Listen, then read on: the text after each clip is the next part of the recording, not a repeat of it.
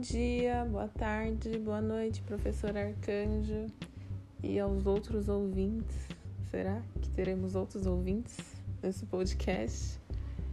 É, hoje a gente vai falar um pouco sobre o curandeirismo, a cloroquina, os pronunciamentos do nosso presidente e acredito que é isso. Vou, meu nome é Isabela Goulart, nós somos do quarto DN e vou abrir para a apresentação das meninas.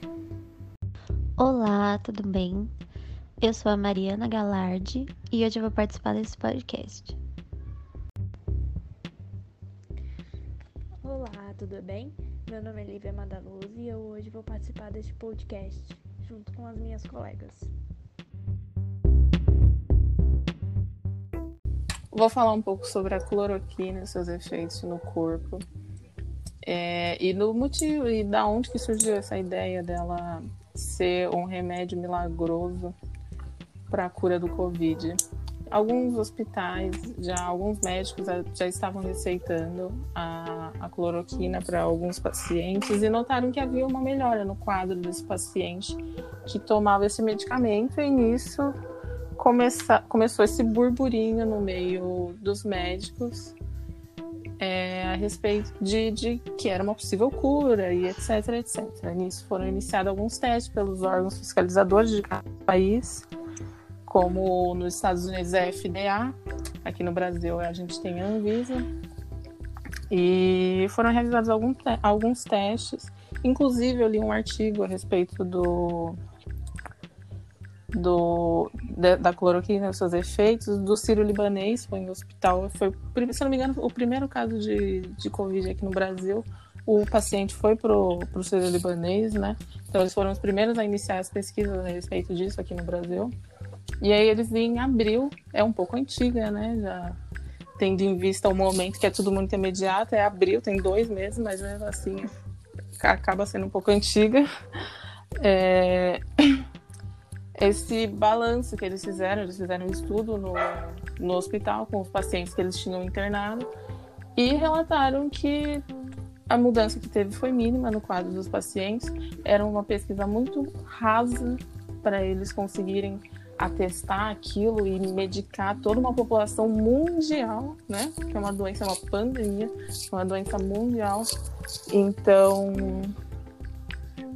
para começar a passar esse medicamento para toda uma população. Assim como nos Estados Unidos, é, a FDA também recentemente já bloqueou, o, se manifestou contrária ao uso desse medicamento para para cura do Covid. Ela é usada para no caso de malária, de lupus, em diversos já era testado, já é super recomendado para quem tem esse tipo de doença, mas falou que para o Covid também já não, não é o medicamento ideal, justamente por, por essa falta de testes e pelos testes que já foram feitos em nível menor, é, já testaram muitas. O número de. O malefício causado no corpo em alguns pacientes é muito maior o número de benefícios que causou em outros. Então acaba não, não compensando você medicar uma população inteira mundial com esse tipo de medicamento. É... Lívia, tem alguma coisa a nos dizer a respeito do, do nosso querido presidente que tem se manifestado a respeito disso? Bom, é, as falas do nosso presidente são um pouco polêmicas sobre o assunto, porque ele defende o uso da cloroquina mesmo sem, sem ter pesquisas e estudos que confirmem que o uso seria adequado para o tipo de vírus que a gente está lidando. Ele diz que mesmo que, do, de acordo com o entendimento dele, com, com o que ele está ouvindo no dia a dia pelos médicos, o uso da hidroxicloroquina ele deve ser realizado desde o início, independente se a pessoa estiver no grupo de risco ou não. Então, é, ele não está avisando que o uso da hidroxicloroquina ele aumenta a pressão arterial. Então, quem já sofre com a comodidade de ter pressão alta poderia vir a óbito. Ele é, ele é um remédio usado para pessoas que, como falado pela colega, com lupus, malária. Então, ele é um remédio específico para outras doenças e não para o vírus que a gente está enfrentando no momento. A, o Conselho Federal de Medicina ele não recomenda o uso da hidroxicloroquina e nem da azitromicina. Ele, ele fala que não existe estudos ou pesquisa que confirmem a eficácia. Usar ou não usar, o número de mortes acaba por ser o mesmo. É... E então, o presidente, ele acredita que o uso da hidroxicloroquina ele deve ser realizado desde o, desde o início, independente de a pessoa ter outra comorbidade ou da idade avançada que ela tem. Ah, eu vi umas notícias que diziam que esse incentivo do presidente em falar da cloroquina, indicar a cloroquina, sendo ele nem médico, muitas pessoas é, compararam esse comportamento dele com o crime de curandeirismo. Não sei se vocês chegaram a ver. Eita, sopa os cachorros aí. É. Ai, ai. É... Vocês estão me ouvindo? Sim. Tá. Sim. A gente chegou a ver sim, e eu acredito que não se enquadra no crime de coronelismo, ele está mais próximo do crime de charlatanismo, que é a ideia, eu vou até ler aqui o tipo penal, que fica melhor para exemplificar. Vou abrir aqui, vocês podem ir comentando enquanto eu abro aqui. É, eu também não acho que se enquadra no crime de curandeirismo, porque até porque o crime de curandeirismo ele exige uma certa habitualidade por parte do agente. Né? Não tem habitualidade. E...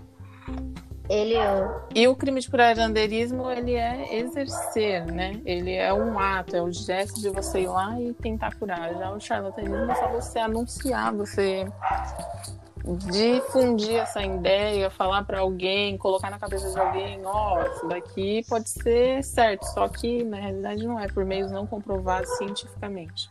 Que é o que ele está fazendo, né? Dizer que a cloroquina é a salvação, é o que vai resolver os problemas com o coronavírus e a, a vida vai voltar ao normal se todo mundo tomar.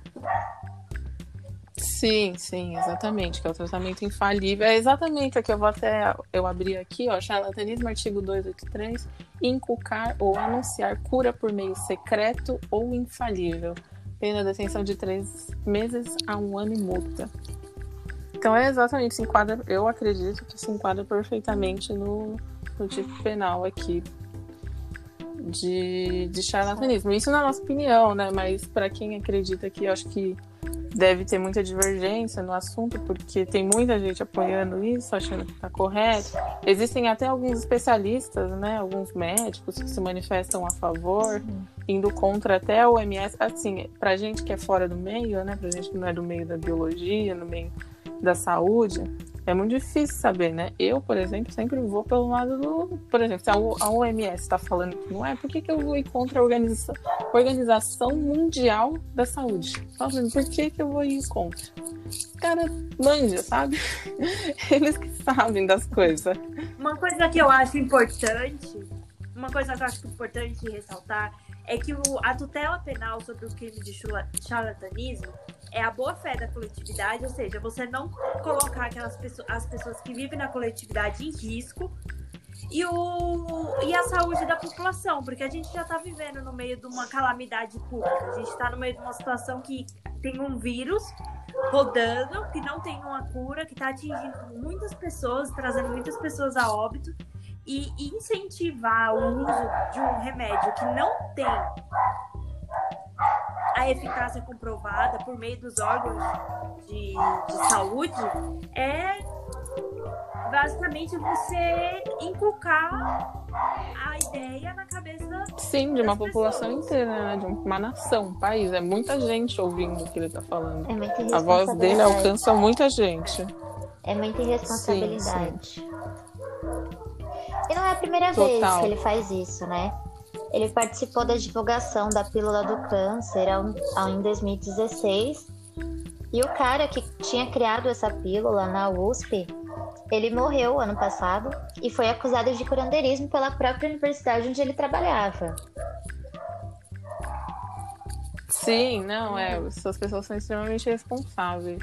De certo, eu, às vezes eu fico pensando, eu, nossa, será que existe má fé nessas pessoas, sabe? Eu até eu, eu acabo tendo uma visão meio romântica das pessoas, eu não sei até que ponto é inocência minha. Fala, não, será que essa pessoa realmente acredita no que ela tá falando? Ela realmente acha que, meu, achei a cura para alguma coisa com alguma coisa muito milagrosa, doida. Eu até Acho que aí é inocência da minha parte até pensar isso. Será que eles só querem ganhar Mas dinheiro? é muito doido. É, então, ainda mais com política, no caso do presidente, que envolve tanta coisa, tanta coisa. É meio difícil, né, ter essa inocência. Nossa, a palestra acabou. é... E a respeito do curandeirismo, o Mari, você não tinha visto um artigo, a gente até leu junto um artigo a respeito da, da retirada desse tipo penal do, do, do, do Código Penal? Sim, eu li um artigo numa revista que chama Transgressões. Ela fala sobre as ciências criminais em debate. Esse artigo ele defendia o abolition criminals, não sei pronunciar, do curandeirismo. porque a, ele limita o exercício da liberdade individual do culto, da liberdade religiosa, que a gente sabe que é um direito fundamental previsto na Constituição. A ideia do, do artigo não é a ideia, a proposta não é descriminalizar as condutas previstas, mas transferir para o direito constitucional as questões sobre saúde pública e as condutas típicas do curandeirismo podem ser tuteladas por outros tipos penais, como a lesão corporal, o estelionato. E a gente precisa lembrar que o crime de curandeirismo ele é um crime de perigo abstrato. Então, mesmo que o curandeiro, que seja um religioso, que ele obtenha o êxito na cura, porque a gente não sabe o que acontece, a gente não sabe que métodos funcionam ou não funcionam. Você não pode dizer que aquilo realmente não funciona, que aquilo não tem efeito nenhum. Mas mesmo que ele obtenha a cura, ele vai ser, ele vai, ele vai praticar o crime de curandeirismo. Não tem o tipo penal não faz diferença entre obter ou não a cura, basta basta praticar. E no caso do curandeirismo, a preocupação do legislador é a existência de diversas crenças que pegam diferentes formas de cura, que não têm comprovação científica e ameaçam a saúde pública porque vai distanciar as pessoas dos tratamentos cientificamente comprovados. O problema é que essas pessoas que procuram esses curandeiros, elas geralmente fazem parte da população mais carente do nosso país. Aquela população que não tem acesso a um sistema de saúde de qualidade, que também tem o seu direito fundamental desrespeitado, que é a saúde. Um sistema de saúde de qualidade devia ser oferecido pelo Estado. Então, antes dessas pessoas se tornarem vítimas do curandeirismo, elas são vítimas da omissão do Estado. As pessoas vão buscar a cura e o diagnóstico com o curandeiro porque é a única opção que elas têm. Então, o artigo fala que essa questão devia ser tratada pelo direito constitucional, porque é uma omissão do Estado. E Fora isso, o bem jurídico tutelado pelo curandeirismo, ele estaria melhor tipificado no crime de lesão corporal ou de estelionato.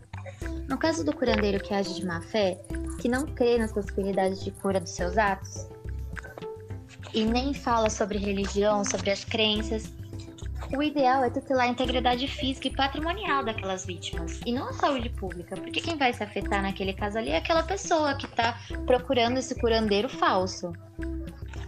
Então, se uma cura que foi prescrita por essa pessoa agindo de má fé interferir na integridade física da vítima, ela pode ser uma mistura de ervas que depois causa uma úlcera na vítima, ou qualquer coisa assim. A gente pode caracterizar a lesão corporal, que é um crime mais grave que a pessoa está praticando. E se não afetar a saúde da pessoa, o curandeiro faz um diagnóstico, um curandeiro que faz um diagnóstico, que usa gestos para obter uma vantagem ilícita, obter dinheiro daquela pessoa, ele vai cometer estelionato. É bem fácil você utilizar outros crimes para substituir o curandeirismo. E no caso do curandeiro que age de boa fé, que juntamente com a vítima acredita nos poderes de cura de seus atos, ambos estarão no exercício legal do seu direito de liberdade religiosa. E se ocorrer ofensa à integridade física ou à saúde da pessoa, aí você pode caracterizar a lesão corporal do mesmo jeito. Agora, a gente tem o caso dos curandeiros que agem de má fé mas temos aquelas vítimas que são vítimas do Estado também, que não tem outra alternativa e não tem ajuda do sistema de saúde. Então, essa questão devia ser tutelada pelo direito constitucional do mesmo jeito, porque no final de tudo, a culpa vai ser da omissão do Estado. Se a vítima não possui alternativas e for enganada por um curandeiro de má fé, aí sim pode se configurar o exercício legal da medicina.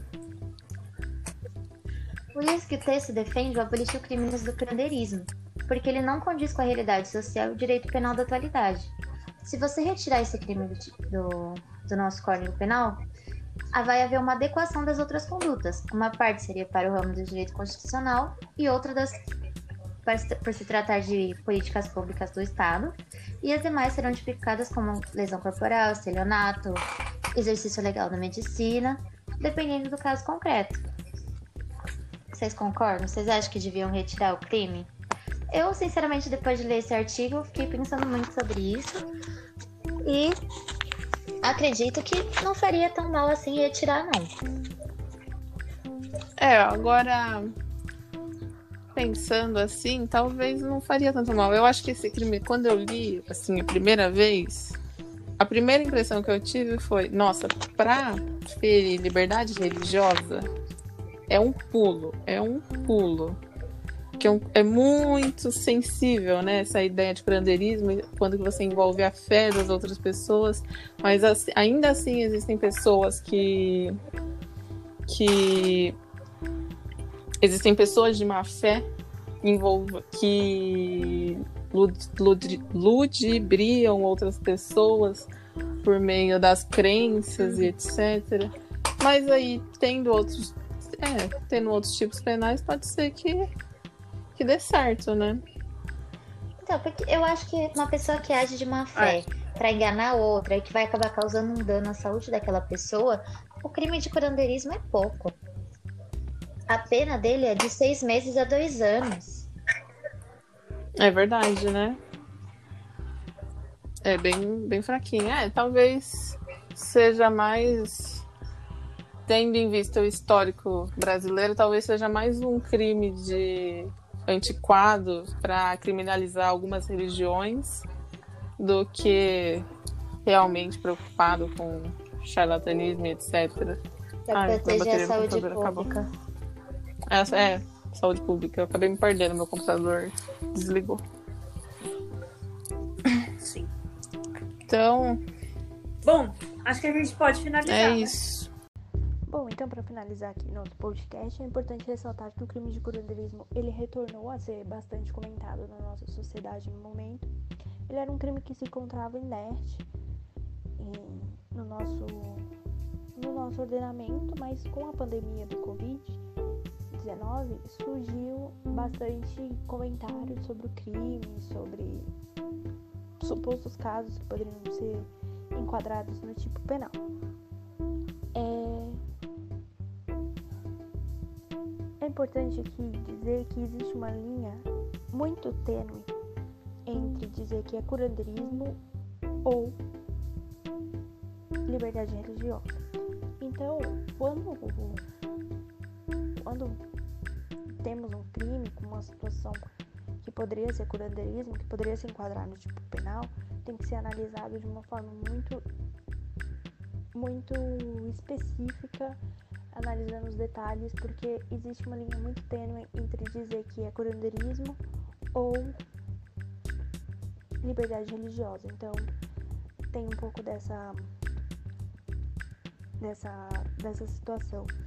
Então é importante é, essa análise para não acontecer de você caracterizar um crime e caracterizar o crime como curandeirismo e na verdade ele ser você está afrontando a liberdade religiosa das pessoas.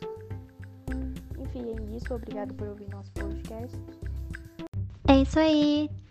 Acabou. Tchau, tchau. Beijos.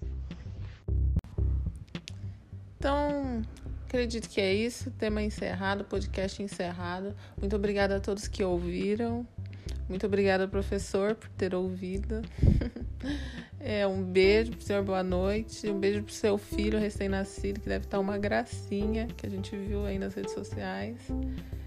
E Isso, boa noite, professor.